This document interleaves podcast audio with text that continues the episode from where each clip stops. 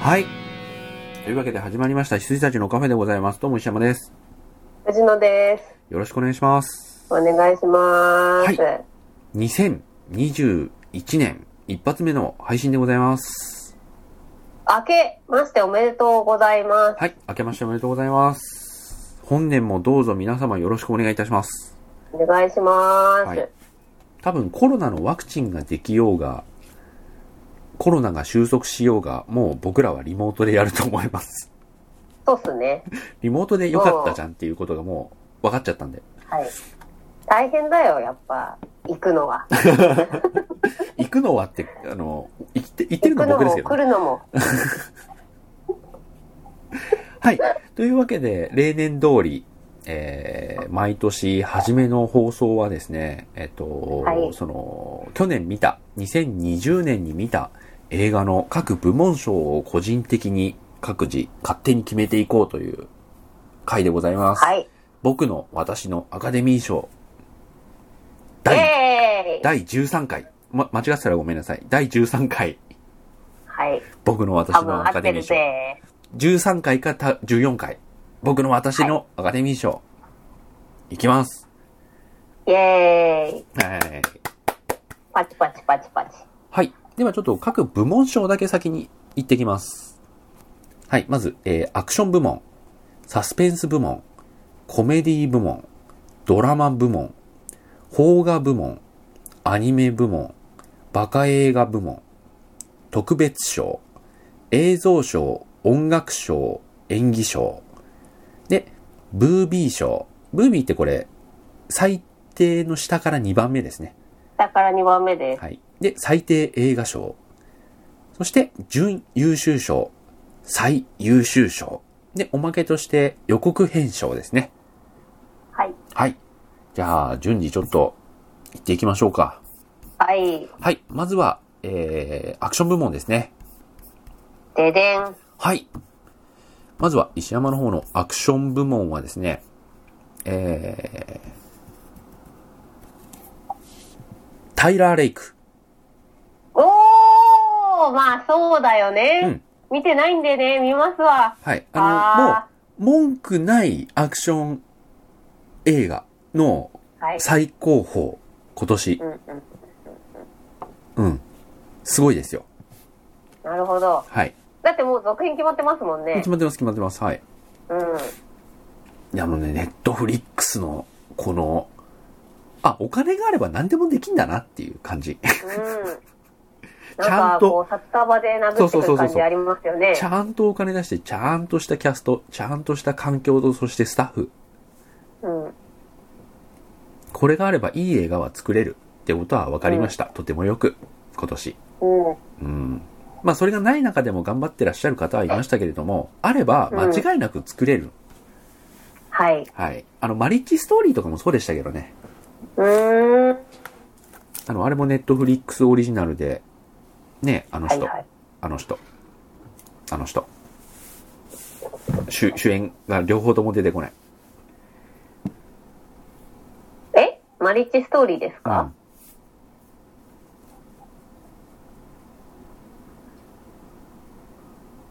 アダムドライバえー、ああ、そっかそっか。ー。うん。アダムドライバーと、ブラックウィドウ。スカヨ派ですかそう、ね。スカーレット・ヨハンソンが主演の、えー離婚に関する、えーあれですね。あのネットフリックスオリジナル映画。これ、まあ、先に言っちゃうと、これどの部門賞にも入ってないんですけれども、とても良い映画でした。はい。はい。同じ時期に作られたネットフリックスオリジナル作品として、こう、取り沙汰されていたタイラー・レイクですけれども、これ本当に良かったですよ。あの、ネットフリックスに入ってる方はもうぜひ、見てみてください。見ないとなついにはい配信専用映画が我々のボクデミーに入ってきましたよ。入ってきましたよ。時代ですね。私も入ってきますよ、これから。はい。時代ですね。うん。はい、タイラ認ー・レめイクて。な かったけどなはい。あれ、僕はね、でも、もともとそこ寛容だし、そうでしそたもよそもね。寛容じゃなかったら劇場作品しか入れてないから、ううんうん。ん。あくまで僕らが見たっていうね、はい。うん、ところでやっております。うん。はい。では、はい。えっ、と、石山のアクション部門はタイラー・レイクでした。はーい。では、藤野さんのアクション部門。はい。えっと、藤野のアクション部門は、これは本当に、本当に申し訳ないんですけれども、テネットです。おー、アクションの方これには来ましたもうか。、えっと、入れられなかった、入れるところがなかったうんうん。ので、忖度です。 うん。え っと、アクションしてたし、うん。調整ね。はい。うん。あのー私はね、やっぱ、好きですよ。うん。はい。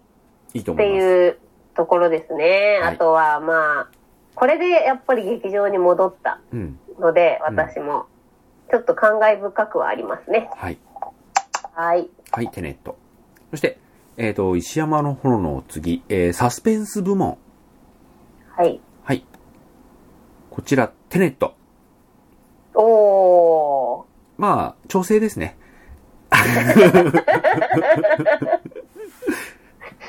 あの、アクション部門はもう間違いなあくのタイラー・レイク。枠内調整が。間違いなくはいはいはいはいはいアクション部門タイラー・レイクなんで、うん。うん。で、ドラマ部門も間違いなくこっちっていうのがあるんで、はいはい。まあ、サスペンスと言えなくもないよねってことで、 うん。テネットを入いや、れま言えしますよ、言えますた。うよ。ん、言いますよ。先がはい読めなかったですかね。うんワクワクしてましたからね。はい。はい、テネットサスペンス部門でございました。はい。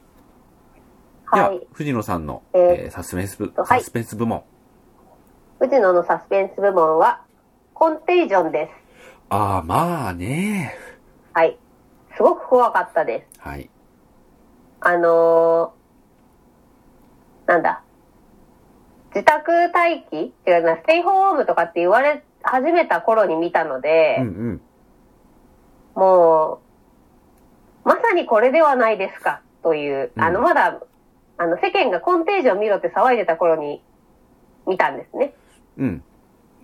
世間にが騒いでいるぞと、うんこれは私は見ていないぞと思ってうんうん見たんですけど、うんもうなんか、そのままその通りになっているので怖いなと思って見てました。あのーあれですよね。皆さんやっぱり、その過去の映画をこのコロナ禍で、はい。これは予見してたんじゃないかみたいな感じで、うん。えっと、掘り起こしてた映画なので、コンテージョン。そんなに話題作でもなかったですもんね、だって。その当時は本当にあの、一瞬でしたよ。一瞬で公開が終わるぐらいの。なんか、出てる人は豪華だけど、豪華でしたけかど監督ももちろんちゃんとした人だけど、あんま宣伝打ってないし、スルって終わったし、終わりました。うん、っていう感じの映画だったんですけど、やっぱりね、題材的にはぴったりなんで、アウトブレイクよりそうも、ですね。うん、あ、そうそう、うんアウトブレイクは見てたんですけど、アウトブレイクよりももっともっと、あの、今回の状況には近いというか、近かったし、うん、あと、えっと、まあ、ウイルスがうんぬんっていうよりは、映画のその一番最後の大落ちが、ああの、僕見てないです。怖怖かったですうね。んはい。あと、アウトブレイクは、その、パンデミックを抑えようとする3人の主人公がメインになってたんですけど、コンテージョン見てないんですけど、もっとし、はい市政の話なんだよね、多分ね。あ、えっと、群像劇ではあって、ですよねあの、もっと一般市民の人、あとはその、ネットニュースとかを書いてる人、はい。あとは、えっと、もっと上の、えっと、政府の、うんうんうんうんうんうんうん。期間でえっと、そうなんだよね。もっとパンデミックしてるところに行ってうん原因を解明しようとしてる調査員とか、うんうんうんえっと、いろんなこう、立場的には上下あるうん群像劇なんですけど、はいはいはい。はい。その、作品がね、デイ2っていう字幕から始まるんですよ。ほう。それがね、最後まああるんですけど、うんうん怖いですよ。ああ、っコてンいうテージョン見よう、見よはい。って感じです。う。うん。ちなみに、似ているのに忘れ去られたまんまなのが感染列島ですね。感染列島って、あ、違う、そうか。日本沈没となんか私混じりがちなんだよな。うん。あれ、でも僕もね、結構混じってる。妻夫木くん主演だったよね、確かね。そうですよねう。ん。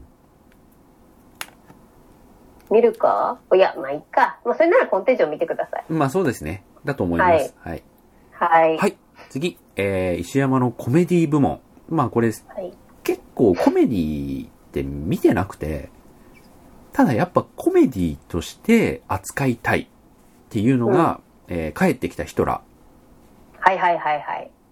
これ一応コメディコメディとして、は、コメディってやっぱ風刺物ってきちんと含んでいるものだし、そういう意味ではきちんとコメディとして作られているけれども、きちんと、なんて言うんだろう。何かを描こうっていう気骨もあるし、うん、うん。アイディアもあるし、何よりあの主演の人のあのヒトラー憑依は型い。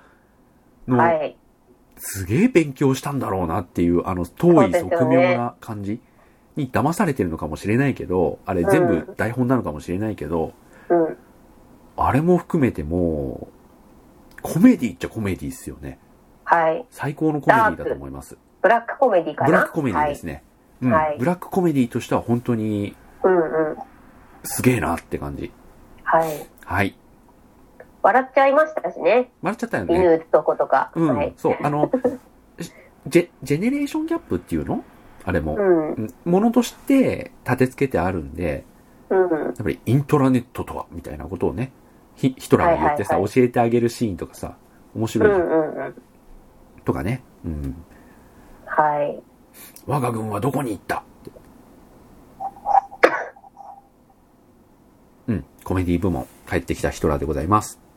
はい。はい。では、藤野さんのコメディ部門。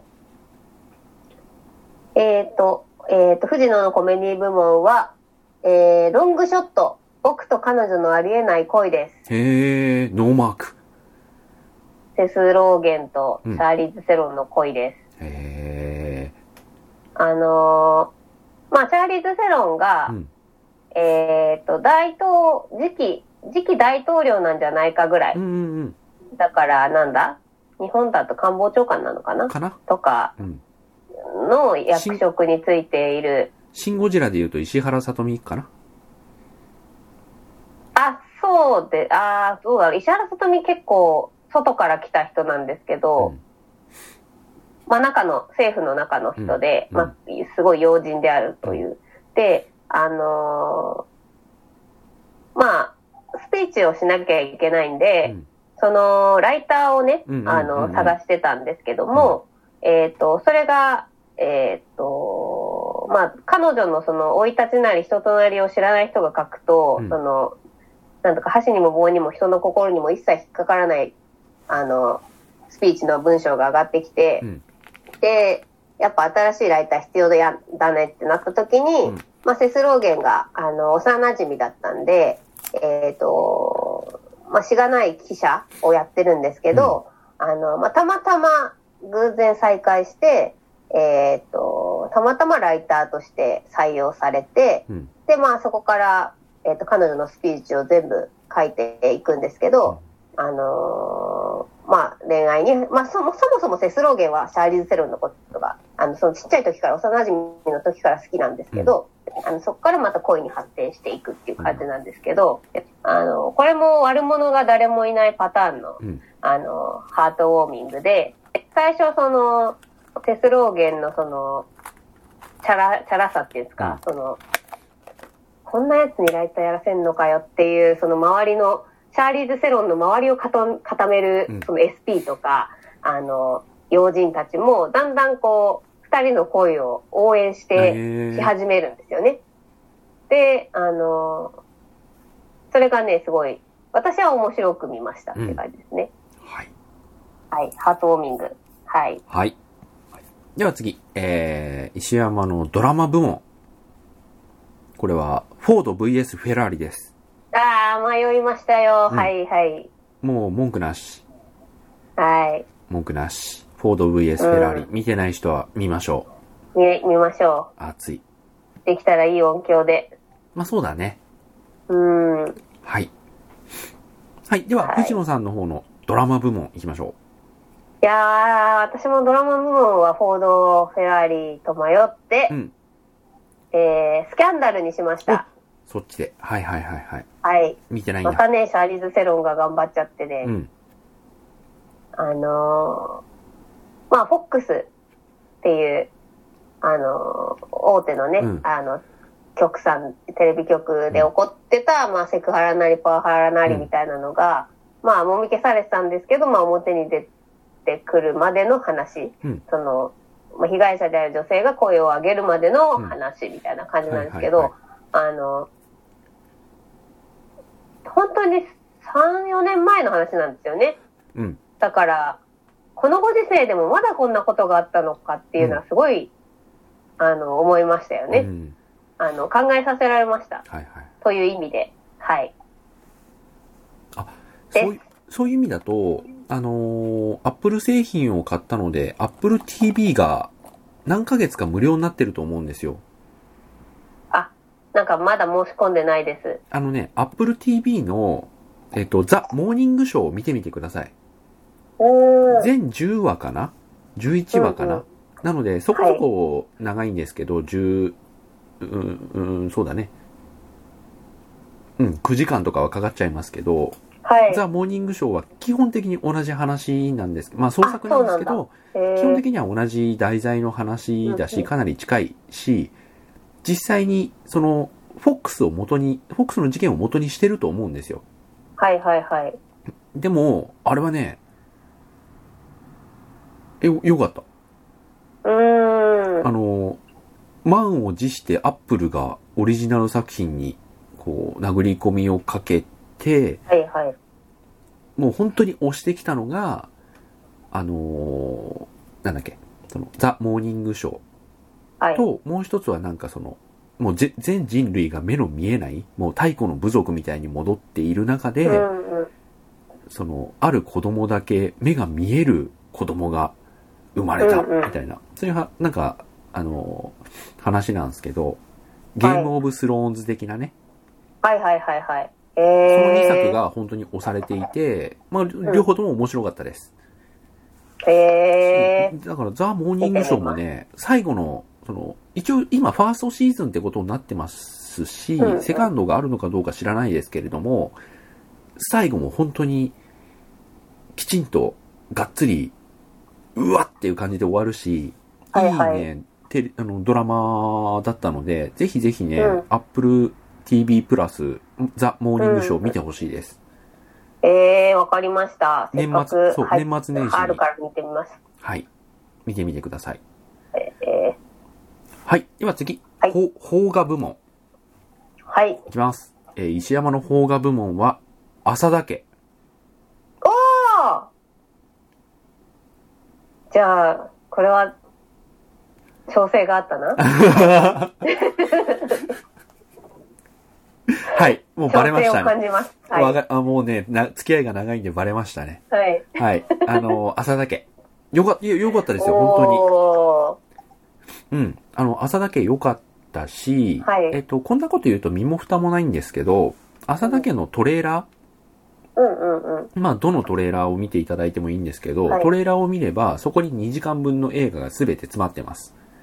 そうですよね。うん。基本的にあれ以外わのわか筋りやはすかった。うん。何もない。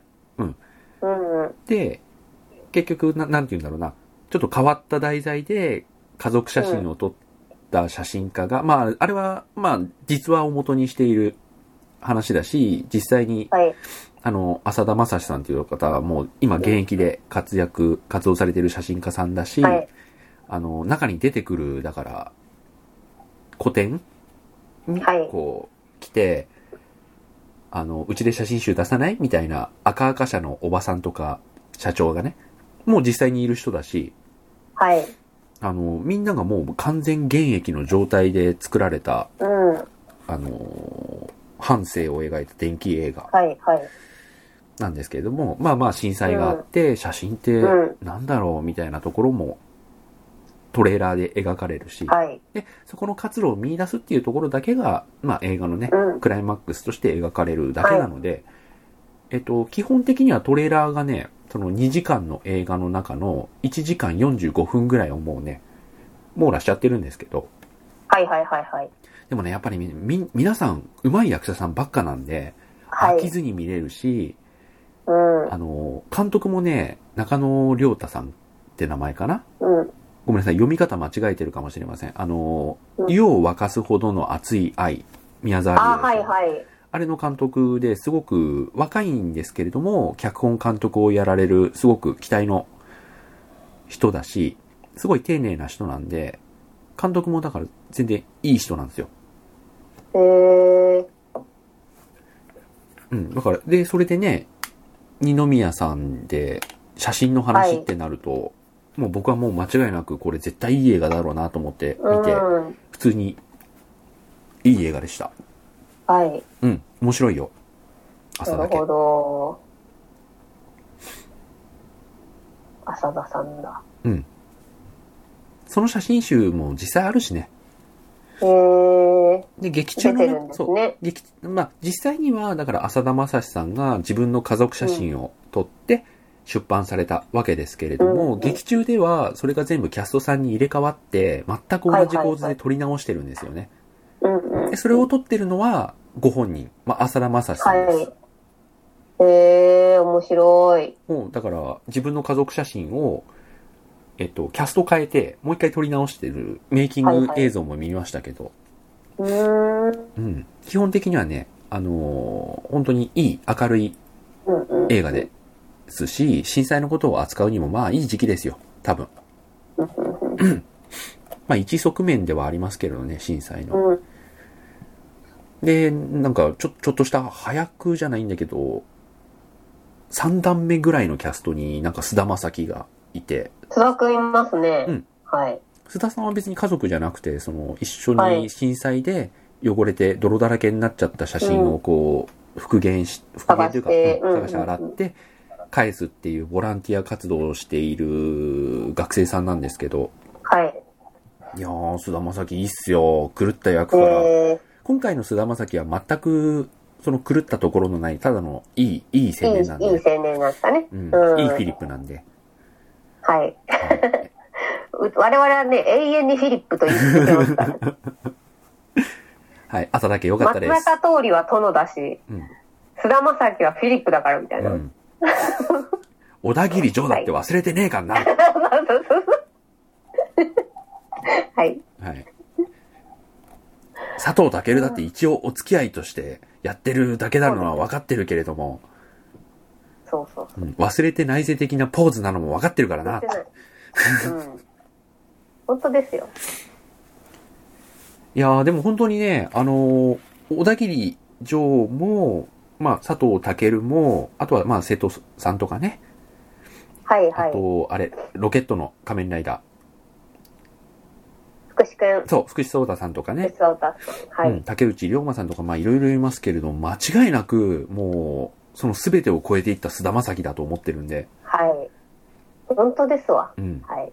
あのね、もう本当に、皆さんね、それぞれご活躍、本当にされてますけれども、やっぱね、菅田将暉は別格だった。そうっすよね。はい。はい。そんな朝だけでございました。はい。では、藤野さんはのい邦画部門。私は、もう、邦画部門は来るです。来る。まあね。なぜなら、それくらいしか見てないから。まあでも悪かなかった しね。そうで、しかもあの、邦画部門なしですっていうほどつまらなかったわけじゃないので、うん来る面白かったので、入れましうた、ん。はい。特に語ることはございません。 はい。では、えっ、と、石山の、えー、アニメ部門。はい。はい。これはもう特に語ることはありません。えっ、と、リメンバーミーです。ああね、うん。こんななぜ教えてくれなかそったうのこんなか。に面白いなら、なぜ教え、誰も教えてくれなかったんだっていう。教えた よ。いや、違う。多分何人かは教えたよ。はリい。メンバーミーっていいよってなって。いや、まあ、ピクサーのやつでしょあれでしょつって。はいはうい。ん。あの、し死者の世界に行くやつでしょつってうんいい、いいんだろうね。つって終わらせちゃってましたけど。いや、ち、ち、ち、違あーうんだよ。違うんだよ。石山さん。つって。あ、もうワンプッシュ欲しかったんですね。いや、いピクサーがいいのは分かってんだよ。つってうんうん。そうじゃなくて、もう、群を抜いていいみたいなことを言ってほしかった。言ってました。あ、そうなの求めすぎで すわ。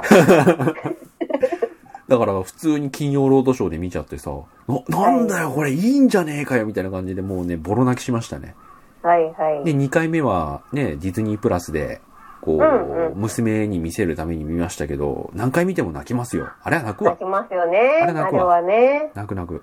泣く。うん。うん。はい、リメンバーミーでした。はい、では藤野さんのアニメ部門。えーっと、まあ、一応これは1個にしておきますが、うんえーアニメ部門、ヒックとドラゴンです。おー。で、これはね、ヒックとドラゴンにしておきますが、3作品、3部作なので、うんうんうんえーとヒックとドラゴンシリーズとして完璧です。はいはいはい。そうか。一個も見てないんだよね。いや、で、私も、あのーなぜこれを劇場で見なかったのかっていう後悔のうー念、ん。後悔の念がすごい。そうか。いや、なんか完全にスルーしちゃったじゃないですか。多は分い、我々。はい、そうでしたね。うん。すごい、あのー、3部作だ、トイストーリーのね、バカみたいな、あの 4? ー、4? うん。あの、 みたいなことはもうない。あの、1も2も3もそれぞれにきちんと明確なテーマがあって、あの、しかもその流れは自然なんですよ。ああ。もうは自然なテーマのね、移り変わりなんですいよ。はいはいはい。 1、2、3って。そっか。で、もう、まあ、続けようと思えば続けられますけども、3で終わらせるぞというこの気概ああ。がね、素晴らしい。はいはいはい。それがトイストーリー3もあったんじゃないのって言いたくなっちゃうう感じんでうしんた。うんうん。はい。まあ、あの、トイストーリーちょっと引き合いに出しちゃいましたけど、うんあの、普通に作品としてめちゃくちゃうん。面白くていいので、あの、なんだろう、子供向けだと思って舐めてみるといいと思います。はいはいはいはい。わかりました。うん。はい。はい。では次、石山のバカ映画部門。まあ、バカ映画っていうのはなんか、くだんねえっていう褒め言葉うんうんうん。として設定してるんですけれども、今回ちょっと意味合いを変えさせていただいてですね、あの、はいもう、普通にくだらなかった。だから、ブービーの下ぐらい。おーそれはちょっと変えすぎじゃないですか。うん。いやね、はいこれね、言及、どうしてもね、この2020年の僕が見た映画の中で特筆すべきものとして残したかったんですけど、残す場所がなくて、バカ映画にしちゃったっていうね、うんうんうん。感じなんですけど、まあ、事故物件。ああ、はいはいはい。うん。くだらない。まあ、語りましたからね。はい。はい。確認してください。ちょっとね、本当になんかこれがアドレナリン事件の次として、これ事故物件事件としてですね。 アドレナリン事変。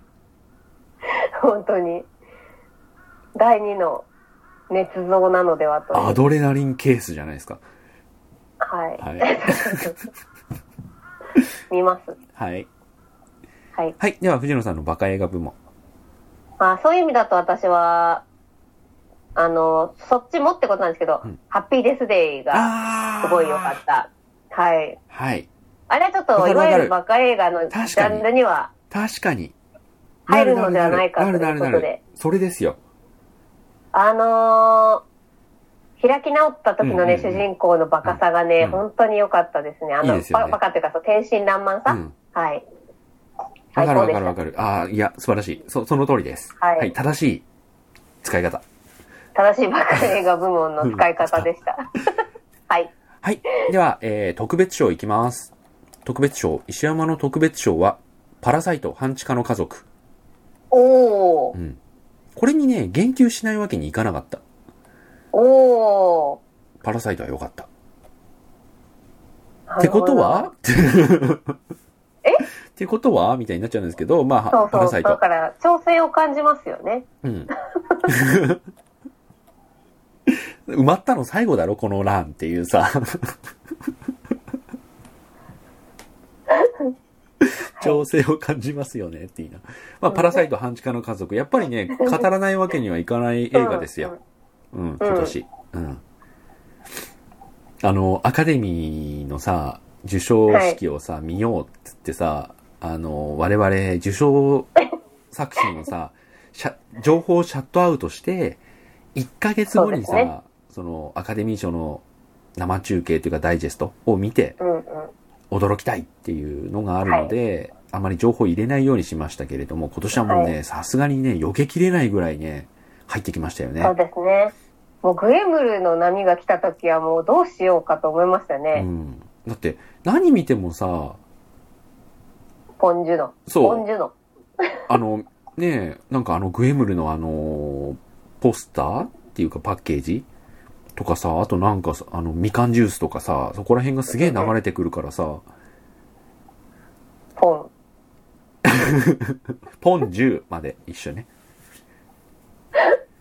本当にいや。あれは避けきれなかった避でけすね。きれなかった。で、一瞬でもそれ見ちゃうとさ、ノミネートされたことはもう知ってるんだから、た。うん。出てくるってことはもうそういうことだよねってなっちゃうしさ。いや、本当うに。ん。でも私、あの、とある映画館の、あれですよ、ディスプレイを電波ジャックして、あの、うん赤で、アカデミー賞の赤でのところでバツンってディスプレイを私の念で消しました。ああ、パラサイト、半地下のつって、アカデミーガチンってこそれは意識を切ったってことえ意識を切ったってことう。あ、じゃないです。本当にディスプレイが壊れてスタッフ が。思いが私が通じ目たのんだ前。に座ってたわけですよ。お思い目が伝わのっ前っていたうか、まあ横にね、うん横に座ってて。うん。思いが伝わった言うんなだ。、言うの、言うなって思ったら、プチンって、ディスプレイが本当に切 れて、思いが伝わったんだ。スタッフが2人来てましたよ。で、あの、何ですか再起動してました。ああ、はい。はい。では次、えー、石山の映像賞。あ、私の特別賞、あ、ごめんなさい。藤野さんの特別賞。藤野の特別賞は、えっ、と、えっ、と、実写版、ワンワン物語です。おーこれはもう、いいんです。やってくれるだけでう。んうん。ありがとうございましあた。これはまあ良かったってことですね。よかったです、よかったです。これはね、あの、もちろん改編もありました。うん。あのーなんだろう。主人公っていうかその、レディ、うん。国家スパニエルのレディが来るお家が、まああの、中、上流なのかな中流なのかな、ぐらいの、あの階級のうんご夫婦なんですけど、それの片方が、あの、テッサ・トンプソンになったりとかして、うんうんうん奥さんの方が。うん。だから、あのーなんでしょう、黒人がね、うん結構入ってきたり、黒人の方がキャスティングに入ってきたりとか、あと、まあ、犬、それぞれ、まあ、何匹かいるんですけど、の生い立ちが、まあ、若干、えーっと、現代に合わせて変わってたりとか、あの、そういう改変はあったんですけども、うんあのー大枠ずれることなく、うんえー現代に合わせてきたなっていう感じで、うんあのーなんだろう、気持ち悪くなく見えました。うんあのそれ、うん、そう、そうあるべきですよねみたいな。うん。そうなんですよ。うんだから、その、そうん。だったう、ら、いい、いい改変でしたよ。そのままやればいいのにとも、うんもちろん思いましたけど、うん。その当時の話としてね。うん、うんそうです、そうです。まあ、とはいえディズ、だからディズニーそこら辺厳しいから。あ、そうそうそう。なんで、うんあの、一定の理解はする、うん。できるうんっていうレベルの改変でしうた。んうんうん。多分まあビジネス的にこれはやらなければならなかったんだろうとかも、なんか見えちゃうんですけど、あの、ギリギリのラインをきちんと攻めたなっていう感じでよかったです。で、そこまでやはっいまあ、ちゃもうと。もと作品がね、好きだからっていうのはあるんで、甘いですけども、はい。そこまでやるんだったらもうさ、ワンワン物語って言わないでみたいなのもあるじゃん。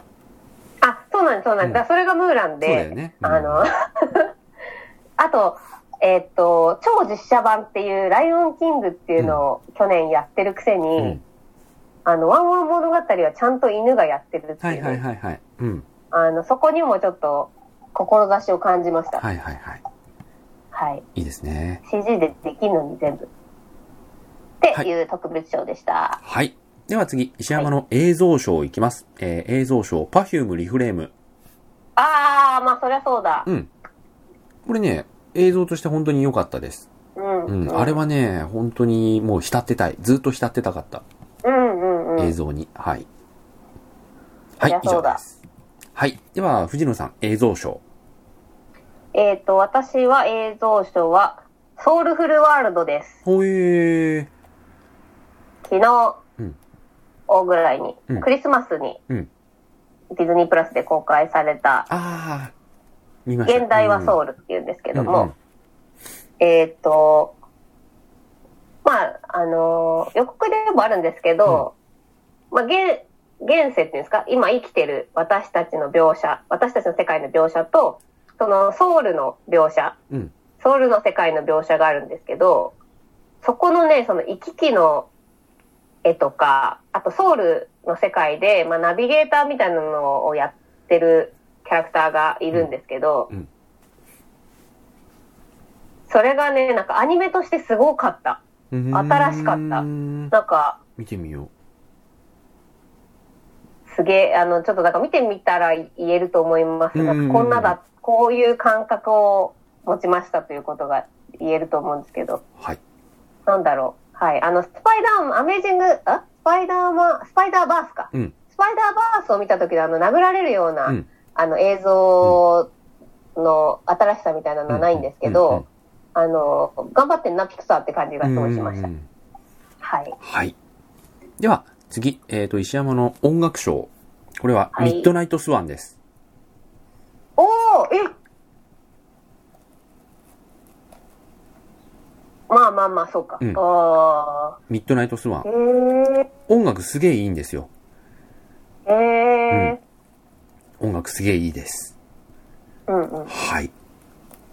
あれお、えっ、とね、渋谷陽一かなはい。がやってる音楽すごい良かったです。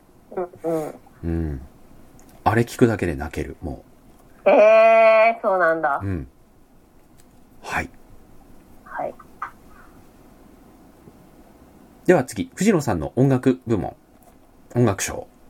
はい。えっと、私の音楽部門は、今回は、なしです。なし。はい。はい。なんか、なんかなかったなかった。うん。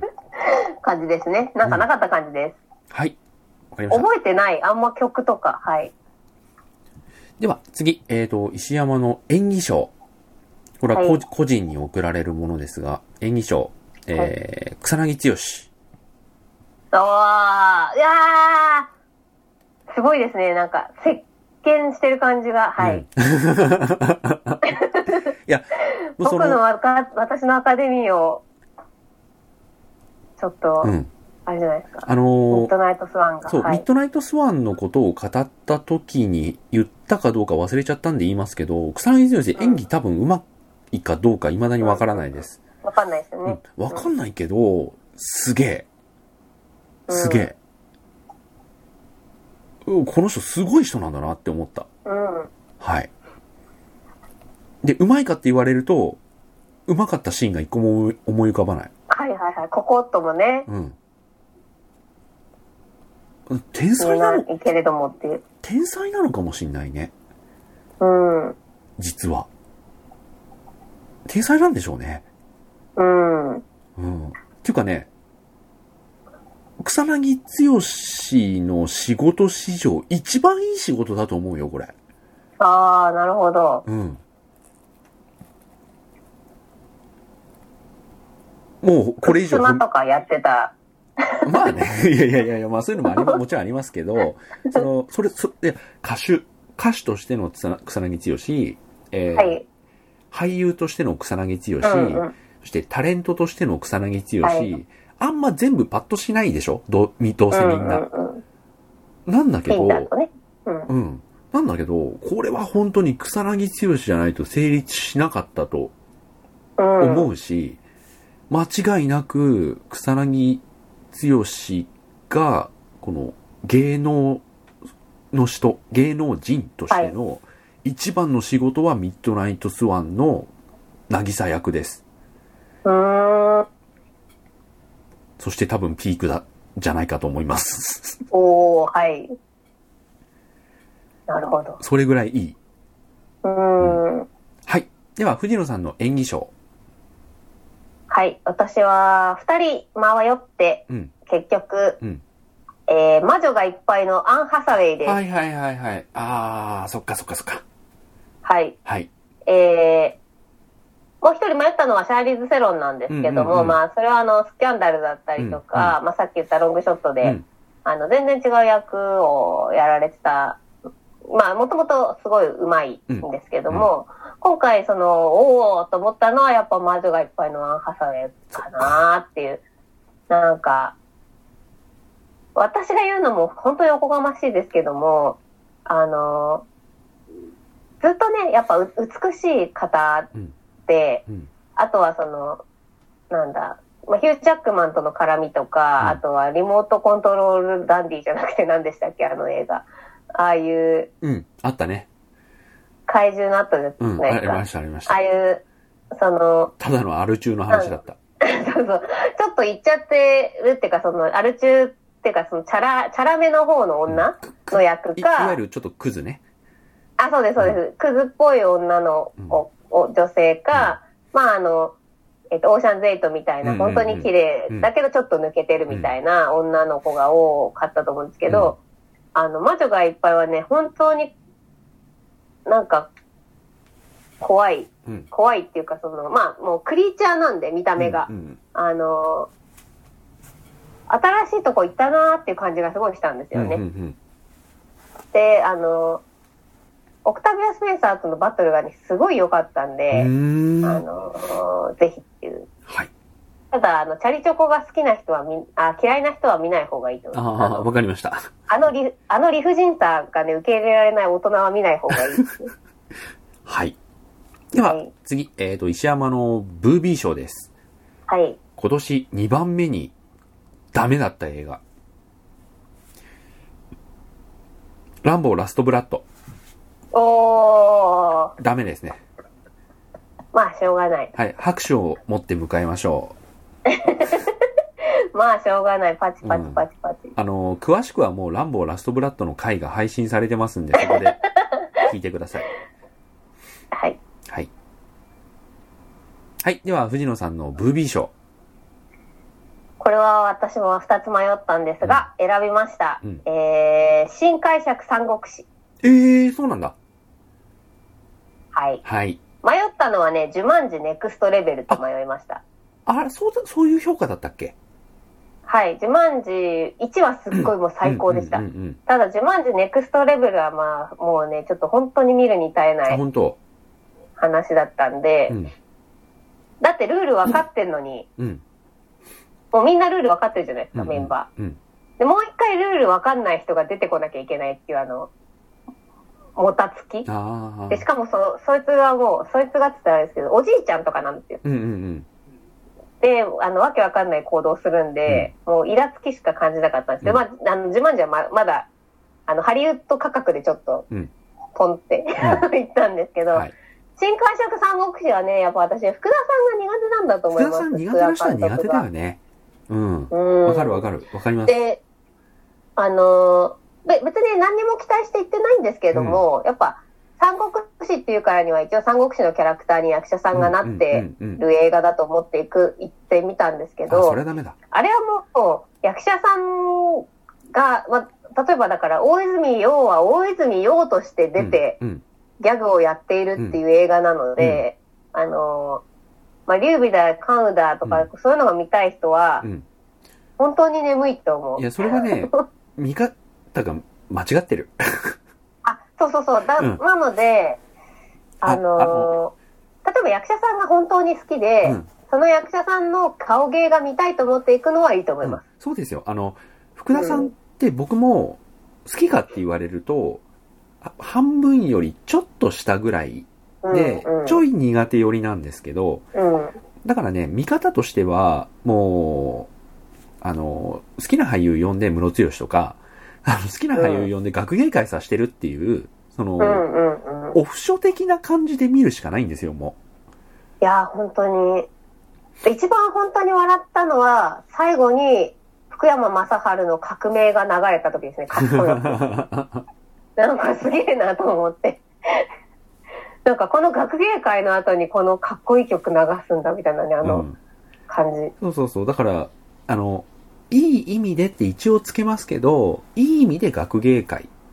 はい。うん、全部、全部そうだと思います。そう思いました。はい、うんあの、なんだろう、多分これは私が合わなかっただけで、うん面白い人はすごく面白いと思いますよ。はい。って感じでした。はい。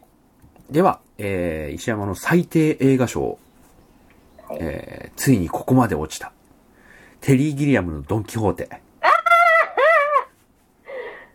犬が起きました。 もうね、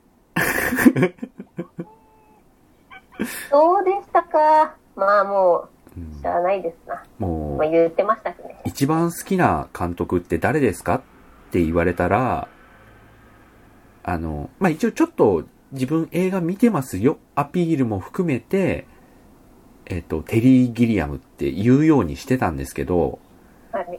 ついに最低映画を作るようになってしまいました。おー。しかもなんか40年ぐらいかけて。長、長く、うん。ここまで来るのに長かったですけあどのね、これほど完成しない方が良かったじゃんって思った映画はない。あー、なるほど。ロス見トなイいンでしラょマンチなャ、そう、はいロストインラマンチャっていうこの映画が飛んでうきたん時うの、んうん。ありましたね。うそう、あれは本当にいい映画なんで、んうん。あ、なんか本当だったらこんな映画が出来上がっていたんだろうなって思いながら、テリー・ギリアム死んでくれた方が良かった。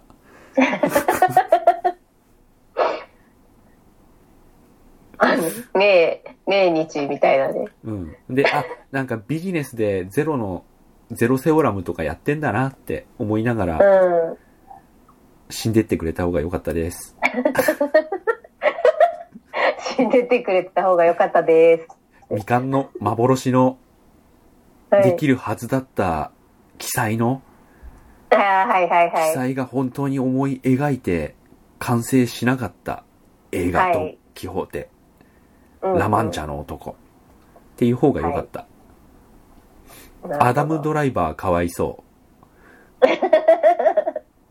アダムドライバーなんかかわいそうなんだよな。なんかデッドドントダイでも別にかわいそうだったしう。う、ーん。か彼に罪はないんだけどっていうことが結構多いですよね。うん。そう、彼に罪はない。はい。うん。はい。では、えー、藤野さんの最低映画賞。はい。私の最低映画賞は実写版ムーランです。 はい。ありがとうございます。はい。では次、 いいよね。以 上です。はい。はい。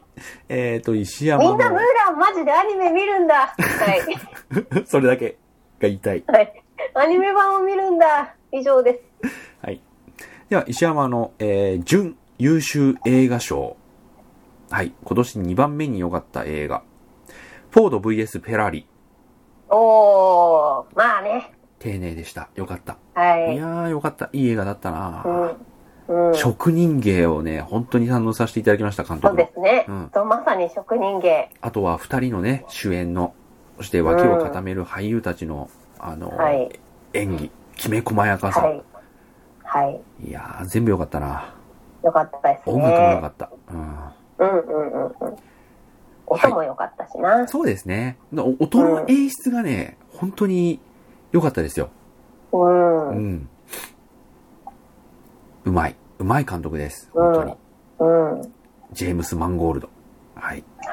あの、埋もれてしまったコップランド。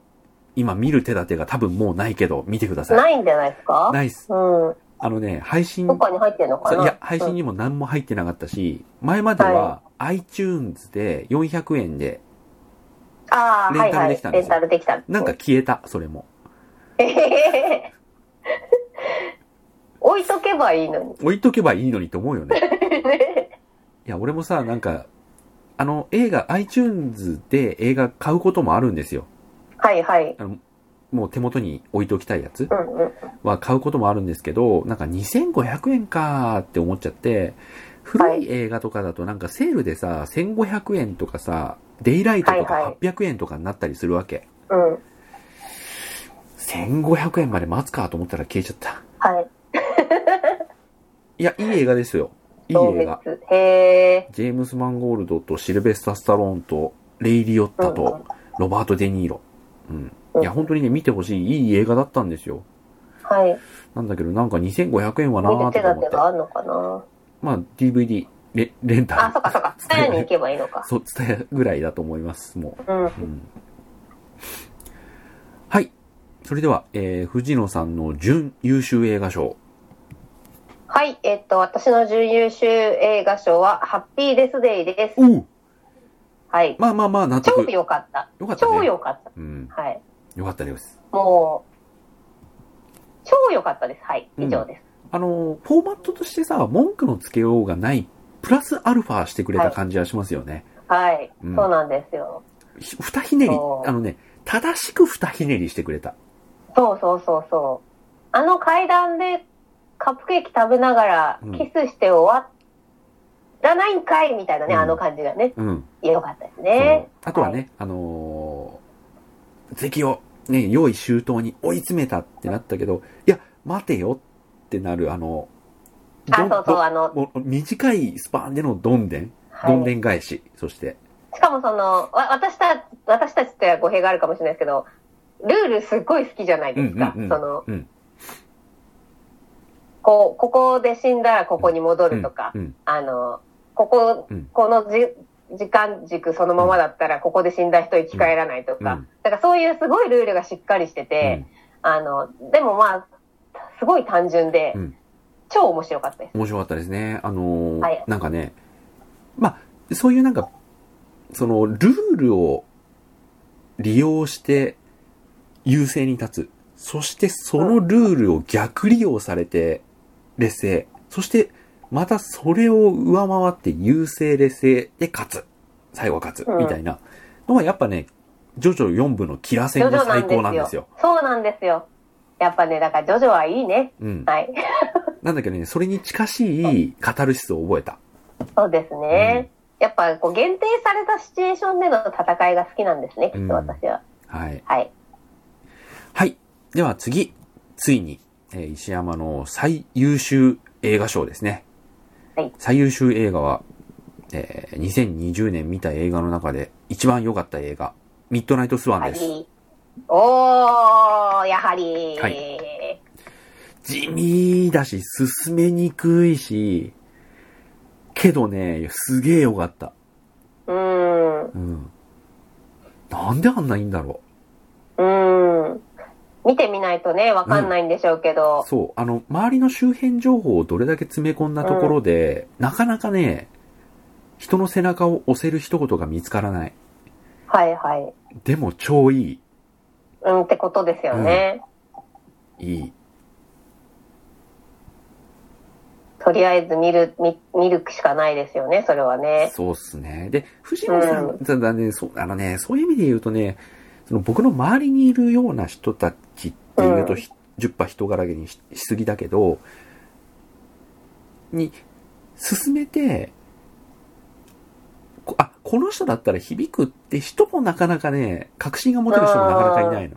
なんかね、はいはい。僕のなんかこう、藤野さんとこういろいろやりとりをしていって、うんまあ他の映画をね、あの、の話をするいろんな人たちうん。うん、とやりとりをしている僕ではない僕はい。を知っている人でないと、僕がなぜこれを評価するのかがちょっとわからないと思ああ、なるほう。うど。んもう、まあまあまあわかりやすくジェンダーの話、はいはいトランスジェンダーの話ってはなってますけれども、決してそのトランスジェンダーだけではなくて、うあん。の今、この神経症の時代を生き抜いていくのが辛い人たちうん。っていう人たちがある種僕の周りにもいるコミュニティとかがあって、そういう人たちが本当に重なる。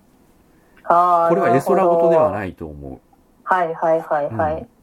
で、藤野さんの中にそういう世界観とか、そういうう共感性とかがあるのかどうかがちょっとわからないし、うんうん。もともとその映画の話をするような人たちの中に、あいそのミッドナイトスワンに対する共感性がどれだけ得られるのかが全くちょっとわかんない。わかんないけれども、僕はいはいは。はいわかるし、わかるからこそ、あの、ぶっ刺さってくるっていう感じ。うーん。うん。見ないとわかんないですね。わかんないですねそしたらね。だから、藤野さんが見て、うん。うん。なんか、し、締めっぽい映画ですねって言われて終わる可能性もある。あ、ですよね、うんってことなんですようんね。、なんか別に変わったこともしてないし、最後こう、どうせこうなるでしょって感じで終わるし、みたいな。なんか締めっぽい映画でしたね、みたいなう。ん、うん。うみたいな終わっちゃう可能性もなきにしもあらずだはいなはいと思いながら、ーん。ですね。だからね、進めにくい,、すごい進めにくいけれども、うん、うん。うんいい映画だったなぁ劇場で見れてよかったわ。ええー、まあそうだよな。うん。やっぱね、あの、隔離されてん見なきゃいけない映画ってある。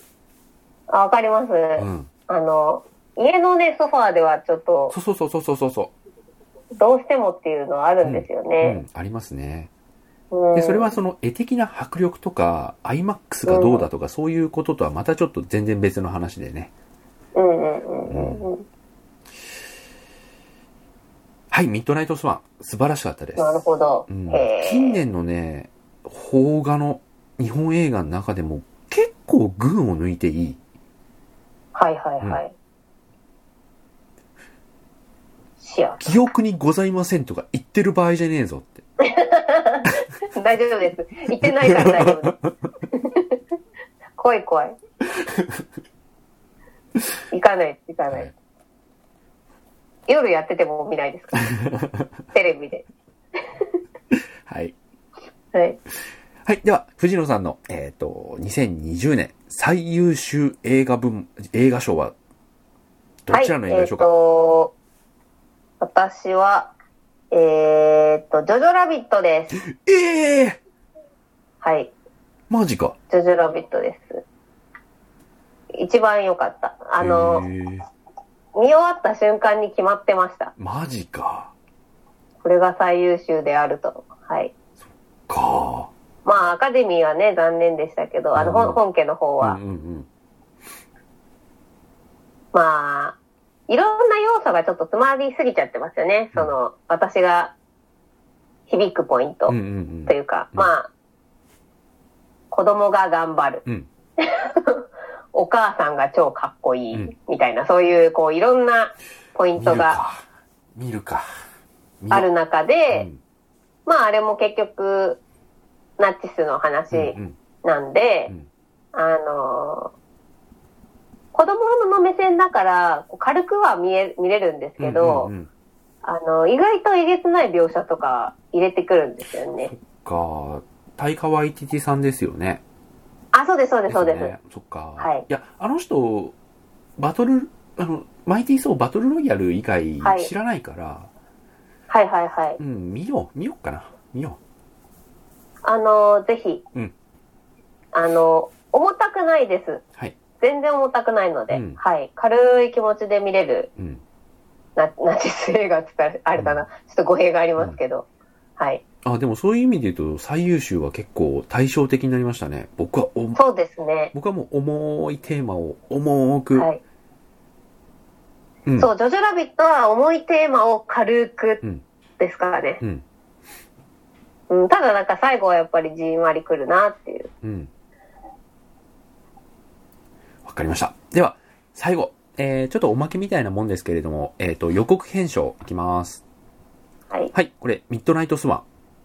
おー、そうなんだ。あのねもう、せもう、やばいじゃないですか。今年のアカデミー大荒れですよ。あれ日本のアカデミー賞ってまだだよね。来年の頭とか、2月とかだよね。あれあれ今年のアカデミー賞ってもうやったんだっけ日本のアカデミー新賞。聞記者が撮ったの、あ、それ新去聞年、記去者年、去が撮年、去った年、の去今年年。じゃないですか。違うのかな。あ、こあ一応今年ってことか。前回、うん。アカデミー賞の歴史。日本アカデミー賞ね。やっぱ2020年にの3月にやったのは、新聞記者が撮ってます。ですよ。ね。そうそうそうそう、それは見たんですけど、だから3月だよね、やるのね。そうです。来年の。うん。だからそこにね、ミッドナイトスワンどうなるかっていう。入るのかないや、入んなきゃおかしいでしょあ。飛んでさいは埼玉とか行ってる場合じゃないよ、本当に。とか、19年の12月から20年の12月3日までに公開されてもちろんるもやちろつんだから入入りりまますすね。入入りろまうとすれば入りいまやすね。、これね、結構行くはず。これ行かなかったら本当におかしい。もう日本の映画はおしまいだと。おしまいですよ。いや行く行く行く。っていうかね、行く普通に。本当だ、普通に行く。入ってる。うん。行くはず。い朝だけとか入っちゃうんじゃないですや、か。朝だけも入ると思う。いや、朝だけは朝だけでいい映画なんだよ。うん。う。ん。あのー今年の、その、さ近年見た映画の中で群を抜いてミッドナイトスワンいいって言いましたけど、朝だけだって、あの、よかったんですもんね。よかったよかった。普通によかった。普通にそうよか入っってましたた。もんね。うん、うん。全然よかったですよ。うん。はい。だから今年はね、本当に朝だけとミッドナイトスワン見れてよかったなと思うし、んコード VS ベラーリ、ベラーリのことちょっと忘れてましたけど、あの今年の初めすぎて。はい。でもよかったし、うん。テネットはね、正直サスペンス部門に入れましたけれども、今までのノーラン作品の中ではちょっと落ちる。うんうんうん。まあ、もう一回見てみないとな、というふうには思いますけど、一回しか見てないんで。そうですねう。んうん。はい。ということで、ミッドナイトスワンのね、予告編なるほ。ど。美しい、美しい、美しい。うーん。うん。見てから見る予告もまた違うんですかね。見てから見る予告違いますね。基本的にはあれも、なんか、びっくりどんでんがある映画じゃないので、丁寧な、丁寧な、丁寧な描写の映画なんで、基本的には予告編以上のものも以下のものもない。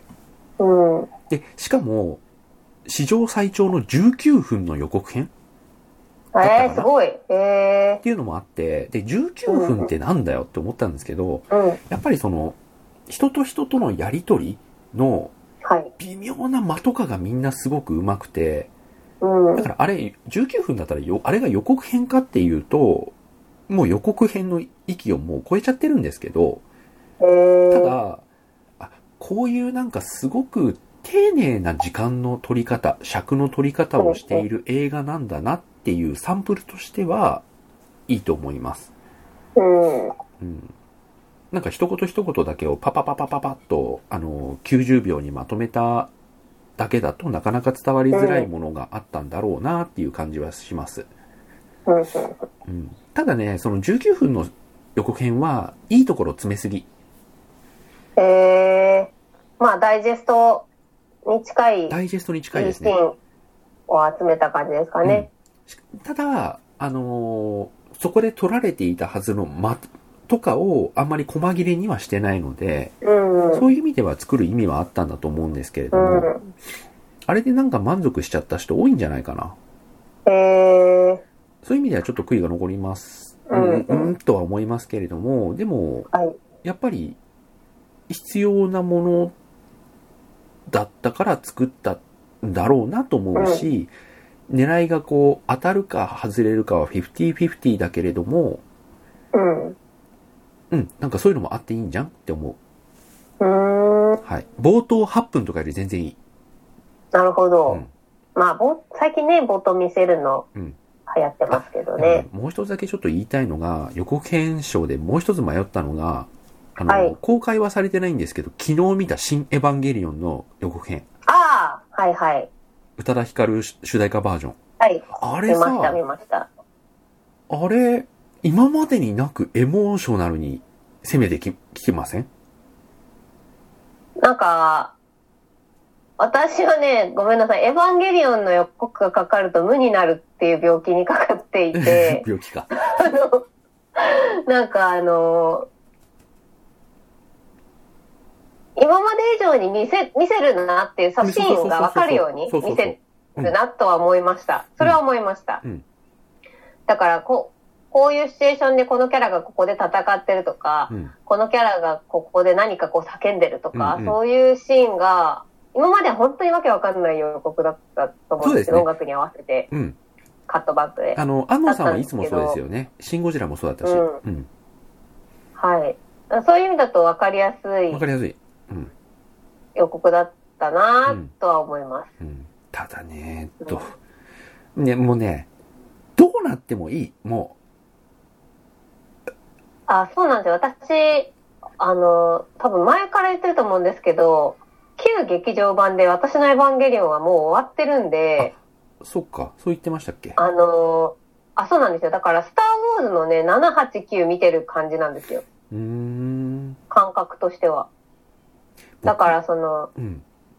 まあ、テレビシリーズが絶対的うんなエヴァンゲリオンとして、ままずあって、はあ、はあはあ、ではまあ、旧作の劇場版の中で私は区切りがついていたのに、うんあの、エヴァンゲリオンっあ。うん。て、あの、ジョハ Q やり始めた時に、ちょっともう無になる病気になっちゃったんですよねあ、。そうなんだ。そうです。だから、あのー小島さんとか、まあ、こう周りのね、うんうんうん。あの、曽根ちゃんとかが、盛り上がってましたね。まあ、非常に盛り上がって、うん毎毎回ね、毎回そのエヴァの公開には盛り上がっていて、うんうんで、まあ、なんでしょう。えーっと、まあテ、テレビシリーズは後追いで見てるチームだとはしても、少なくともまあ、マーベル、マーベルっていうかその、アベンジャーズぐらいは追っかけてるわけじゃないですか。うんうんうん10年ぐらいは多う分んうん追っかけているその、歴史が間もなく終わるっていう感覚は、すごいね、客観的にか見ているって感じですかね。僕もそうですね、客観的だし、あの、Q でああいう展開にしたので、もう、何が起こるかはもうわかんないっていうか、その、新エヴァンゲリオンがあ Q そ、う Q の、あの、続編である可能性すらもうなくなったっていうふうに思ってたかあそうそうそら、あの、冒頭8分やったじゃないですか、やっぱり、パリかうなんんかで。うん。あ、Q の普通に続編やるんだとは思いましたけど、うんだからね、感じ方としては、シン・ゴジラの時と結構同じ感じ。期ああ、待、はいはいはい。期待はね、もうしてない。うん。そうですね。だから、まあ普通にもちろん見ますし、あのー、まあ私とかはテレビシリーズからだから、ぶっちゃけちっちゃい時から見てるんですけうんそうど、ですよねあのー、まあ歴史が終わったなぁとは思うんでしょうけど、うん多分小島くんたちみたいな熱はないんだな、だろうなとは思うんいつつ、ただあの人たちがその、だから私たちがアベンジャーズこの前を終わったような、うんその、なんていうんですか、何かを失ってしまったような感覚にはなるんだよろうなっていう共感はしてます。うん。うん。僕の感覚を説明すると、藤野さんよりは、あの、またこう、リメイクされたもうのんうん。として、で、Q でバツンともうお話変えちゃったっていう、あの、アクロバティックなはい。決断も含めて、別物として見ています。うん。で、Q が僕は本当に納得いってない。まあ、大型の人そうだと思うんですけど、はいはい。 Q が本当に納得いってないんで、に、えっとね、3回、都合3回見返しましたけれども、やっぱり納得いってないんで、うん。はいえっとね、期待はしてない。でも、はいはい。すげえ楽しみにはしてるうん。って感じ。はい。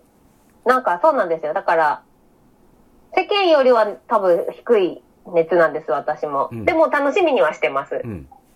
でもうどんな形でもいいからね、なんか、あ、そうそうそあの、うん、見せて、エヴァが何らかの形で終わるところを見せてくれるんだったらもうそれでいいかな。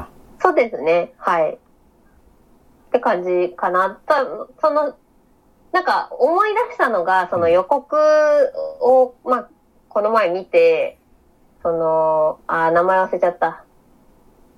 あの、青葉くんとメガネの人名ヒ前ュなーんガ、ですヒューガさん、はい。あ、そう、が、こう、フラッグスーツ着てうん、こう、はい、うんあの、グータッチね。拳を、はい、あの、合わせるシーンとかで、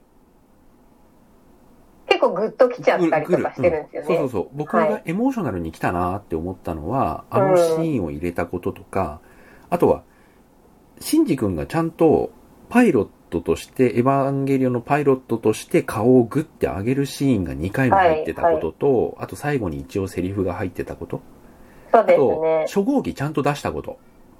あ、そうそう。で、初号機対初号機みたいなのも、バトルシーンもちゃんと出したりとか、あの、まあ、初号機じゃないのかもししてれないけたじゃどないねで。すか。